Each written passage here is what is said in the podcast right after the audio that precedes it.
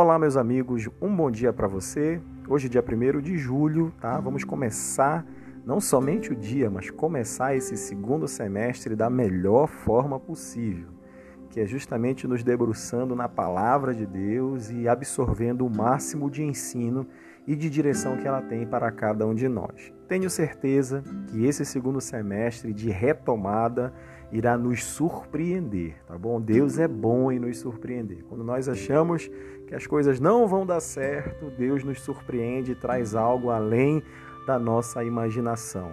Então, que você tome posse dessa palavra, tá? Essa manhã, que você realmente possa começar esse segundo semestre, então, dessa forma, para frente, tendo fé e convicção de que Deus realmente é conosco. Tema de hoje, todo dia nós temos um tema, ele está baseado no texto que está em 1 Coríntios, capítulo 28, do verso 9 ao verso 20. Minha recomendação para você nesse dia é que você leia realmente todo esse texto, que você reflita em cada frase de cada versículo. Mas agora pela manhã eu vou me deter apenas ao versículo 20, que é justamente o texto-chave para a reflexão de hoje. Então, diz assim 1 Crônicas 28, 20. Esforça-te e tem bom ânimo, e faze a obra. Não temas nem te apavores, porque o Senhor Deus, meu Deus, há de ser contigo. Não te deixará nem te desamparará, até que acabes toda a obra do serviço da casa do Senhor. Essa é uma das promessas que é relatado no capítulo 28. E que promessa, em que promessa nós encontramos nesse texto? A presença de Deus constante em nossas vidas. Quando Davi ele estava entregando a planta da construção do templo para o príncipe Salomão, é, reunido com sua corte, outros príncipes também, ele profetizou essas palavras com muita sabedoria da parte de Deus. Davi conhecia a Deus de maneira muito singular e justamente por essa razão, pode então dizer essas palavras com a certeza da presença de Deus em sua vida. Ele sabia que a construção do templo seria difícil se Salomão não confiasse na presença de Deus em sua vida. Então ele aconselha seu filho a confiar, então, e ele exorta ensinando a se esforçar e ter ânimo diante do trabalho que iria se realizar.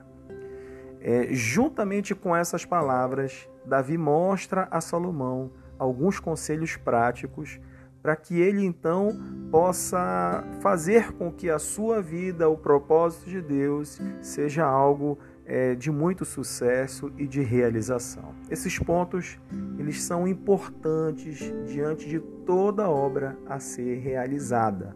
E eu queria realmente pontuar né, alguns desses conselhos que Davi entrega ao seu filho Salomão e que, obviamente, isso serve para mim e para você também. Amém?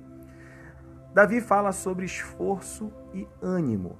Esforço e ânimo são duas coisas que precisamos para fazer algo da parte de Deus. Tudo o que Deus ele nos comissiona exige de nós esforço e ânimo para então para que aquilo se realize e se concretize. Diante de qualquer empecilho, nós precisamos ter esforço e ânimo. E, e, o diabo ele sabe o ponto mais debilitado do homem.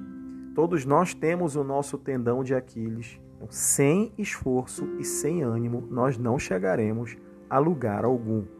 E por essa razão, nós precisamos pedir força e ânimo para Deus para que nós possamos então ter constância e continuar essa batalha diante do propósito que Deus estabeleceu para todos nós. Quando nós lemos no livro de Josué, justamente no período, no momento em que ele estava para assumir a liderança no lugar do grande líder Moisés, Deus deu a ele justamente conselhos parecidos com o que Davi deu então para Salomão.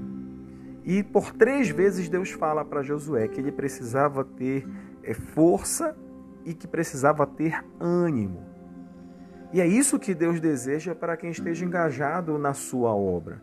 Ele quer que nós tenhamos força, ou seja, que nós venhamos nos esforçar e que nós tenhamos ânimo também ao fazer. Lembrando sempre que nós não estamos sozinhos, mas que Deus ele se faz presente conosco também. Davi também fala sobre fazer a obra. Tá? Então precisamos ter esforço e ânimo para quê? Para fazer aquilo que Deus nos designou. Então, quando nós começamos um trabalho, por menor que seja aos nossos olhos, nós temos que olhar para frente para o alvo que está proposto. É óbvio que tudo o que iremos fazer será dentro de um plano, de uma estratégia que serão feitas para que o andamento do trabalho realmente nos leve à sua realização. E para cada coisa a ser feita é importante saber começar e principalmente como terminar.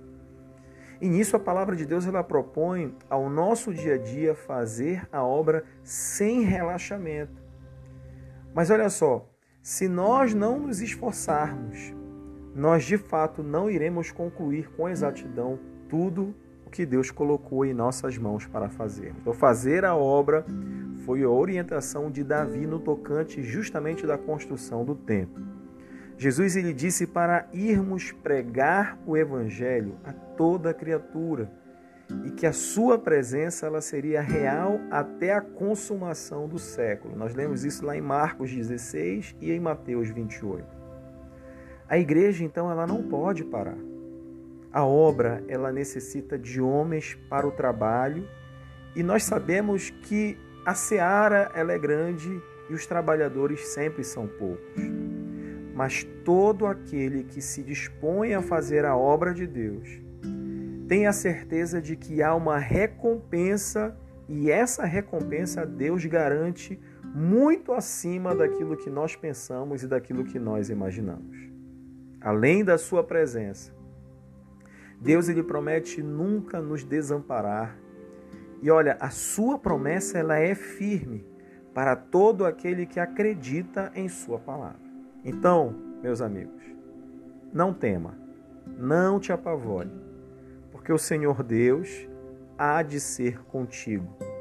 Não te deixará, nem irá te desamparar, até que acabes toda a obra do serviço da casa do Senhor. Devemos confiar na Sua promessa, que Ele nunca, nunca irá nos deixar, nunca irá nos desamparar, até que nós venhamos acabar toda a obra do serviço da Sua casa. E para isso que nós possamos fazer a obra enquanto é tempo, porque a promessa é firme e a recompensa não será vã no Senhor. Portanto, meu amigo, minha amiga, a palavra de hoje é que você seja firme e que você seja constante, sempre abundante na obra do Senhor, sabendo que no Senhor o vosso trabalho não é vão. Quero desejar um dia abençoado para você, um grande abraço, Deus te abençoe e até a próxima.